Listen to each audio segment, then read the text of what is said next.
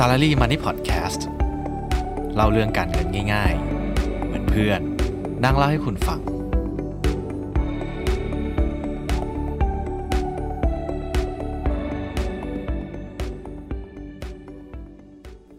สวัสดีครับ นี่ก็เป็น episode แรกของปี 2021 เลย ก็เลยอยากจะสวัสดีปีใหม่ทุกๆ คนด้วย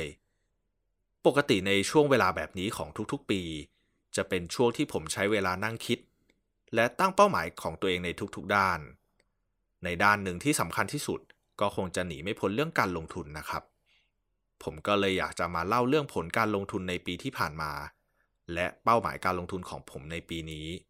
มาเล่าให้ฟังกันนะครับ แต่ก่อนอื่นเลย ผมก็ขอฝากทุกคนกดไลค์ กด subscribe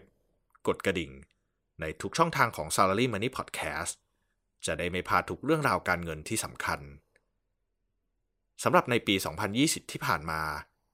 ใครที่เพิ่งเริ่มลงทุนในช่วงที่ตลาดหุ้นมันตกลงไปเยอะๆ ผมเชื่อว่าคงจะได้ผลตอบแทนที่ค่อนข้างน่าพอใจเลยทีเดียว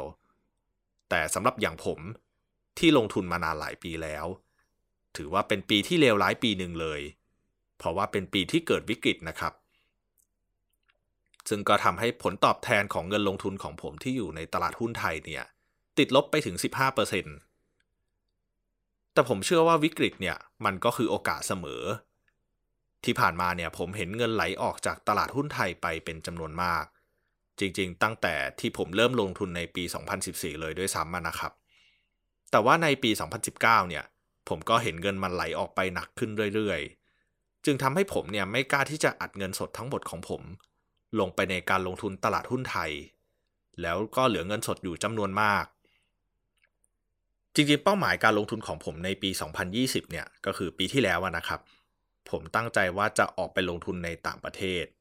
แต่ว่าผมยังหาโอกาสในการลงทุนต่างประเทศไม่ได้เท่านั้นเอง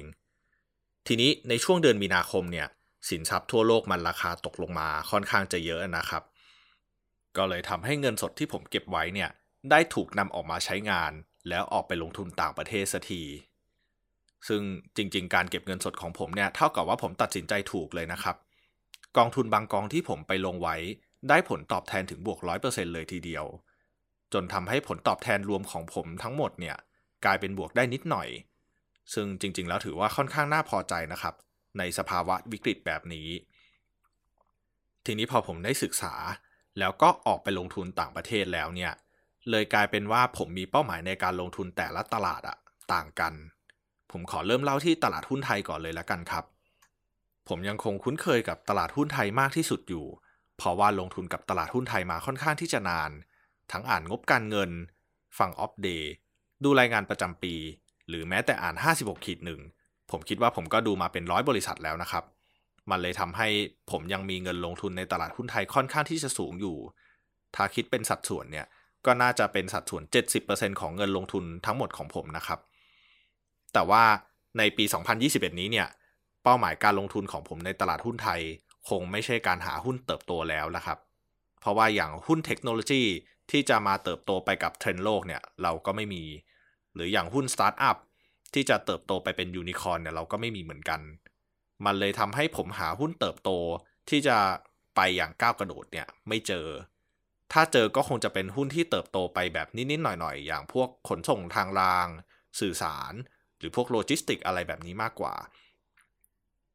ผมก็เลยมีเป้าหมายการลงทุนในหุ้นไทยเนี่ยเป็นหุ้นปันผลนะครับในปีนี้ แต่ผมจะมีทริคในการเลือกหุ้นปันผลนิดหน่อย 1. เนี่ยจะต้องหนี้สินน้อย 2. ปันผลสม่ำเสมอมากกว่า 5%ต่อปี และซื้อในราคาที่เหมาะสม 3. ROE หรือ Return on Equity เนี่ยจะต้องมากกว่า 15% 4. จะต้องไม่ถูก disrupt และ 5. gross profit margin จะต้องมากกว่า 50%ซึ่งพอเป็นเกณฑ์แบบนี้เนี่ยส่วนใหญ่มันก็มักจะเป็นหุ้นโรงไฟฟ้า น้ำประปา แล้วก็ร้านอาหารนะครับ หรือแม้แต่ธุรกิจบางตัวผมก็มียกเว้นเหมือนกัน อย่างพวกธุรกิจผูกขาด หรือธนาคารที่มี portfolio เน้นหนักไปทางสินเชื่อที่มีหลักทรัพย์ค้ำประกันอะไรแบบนี้นะครับ ดังนั้นสมมุติว่าผมมีเงินลงทุนในหุ้นไทยประมาณ 1 ล้านบาท ผมก็ควรที่จะคาดหวังให้ได้เงินปันผลเนี่ยมากกว่า 50,000 บาทต่อปี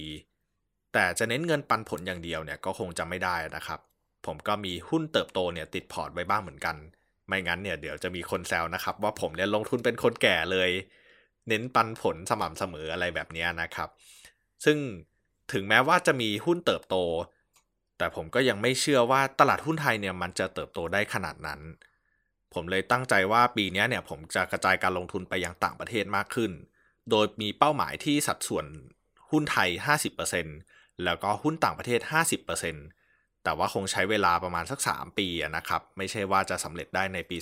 2021 เพราะว่าการปรับพอร์ตเนี่ยมันค่อนข้างที่จะใช้ระยะเวลาพอสมควร กลับมาที่เป้าหมายการลงทุนของต่างประเทศในปีนี้ดีกว่า ในปี 2020 ที่ผ่านมาเนี่ย ผมได้ลองลงทุนในหุ้นรายตัวด้วยเหมือนกัน แต่ว่ามันยากพอสมควรด้วยปัจจัยหลายอย่าง อย่างเช่น ปัจจัยพื้นฐานของตัวหุ้นเอง หรือแม้แต่สภาพเศรษฐกิจ สังคม สงครามการค้า แล้วก็ค่าเงินเป็นต้น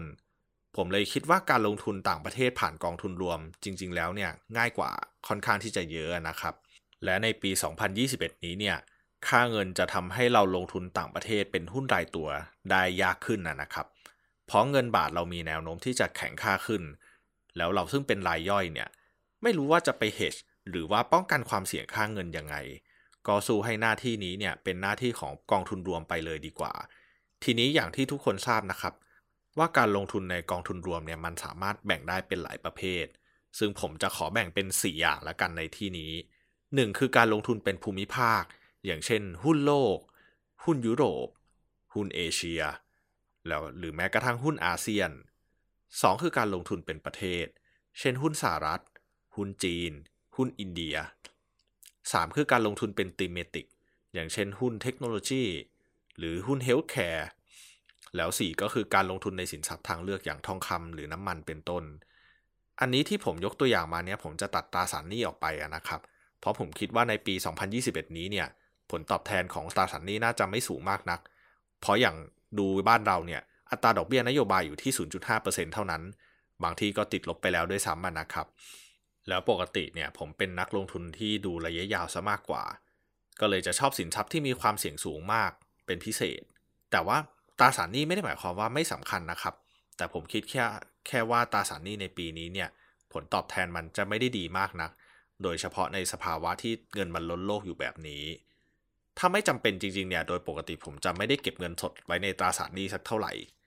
ทีนี้การลงทุนในกองทุนรวมที่ลงทุนในหุ้นต่างประเทศเนี่ยผมมักจะโฟกัสไปที่ประเทศที่มีจำนวนประชากรเยอะ หรือไม่ก็ยังสามารถเติบโตได้ดีในอนาคต อย่างเช่นสหรัฐ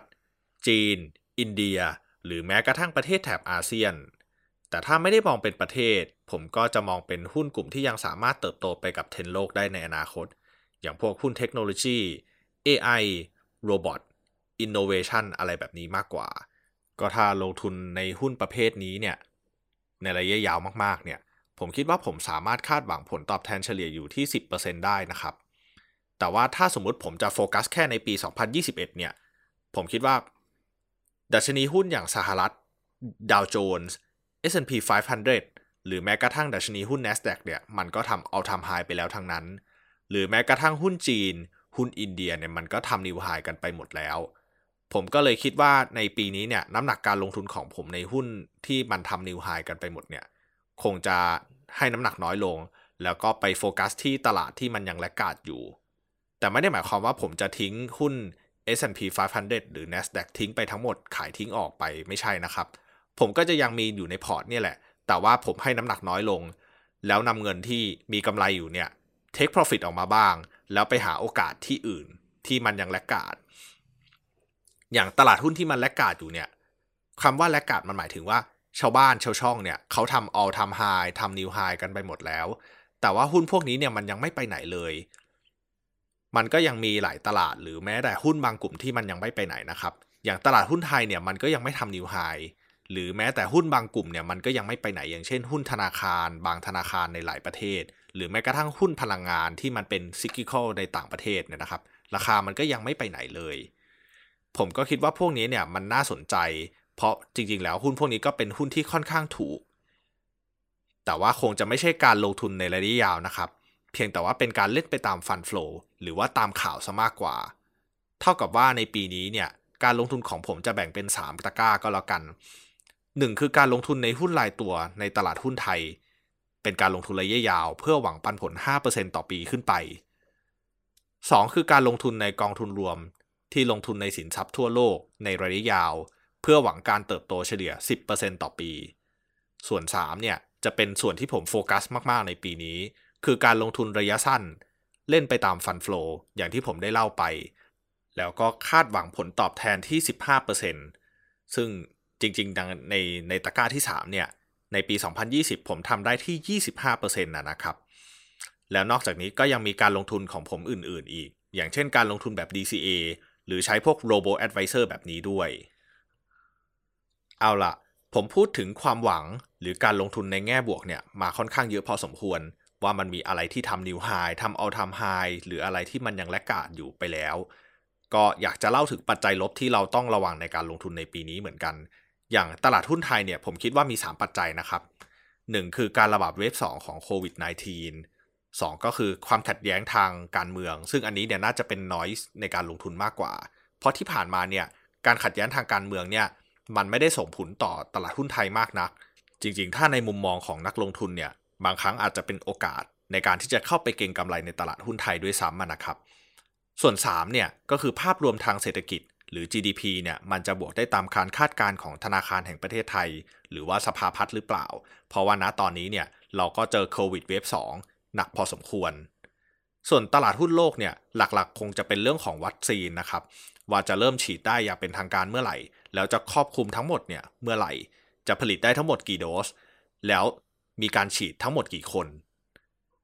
สำหรับในปีนี้เนี่ยจริงๆ เป็นปีที่ผมลาออกจากการทำงานมาจำมาทำนู่นทำนี่ของตัวเอง ก็เลยพอจะมีเวลาในการจัดสรรตารางเวลาของตัวเองพอสมควร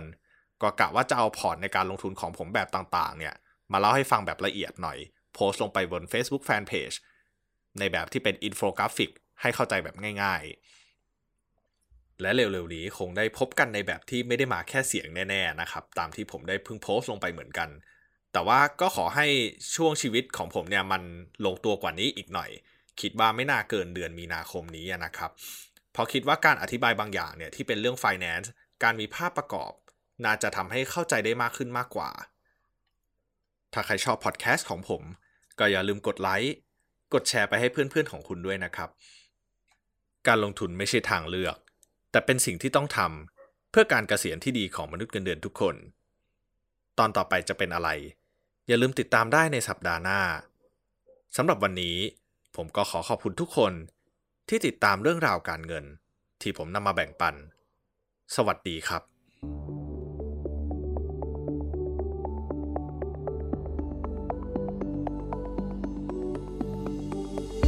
อย่าลืม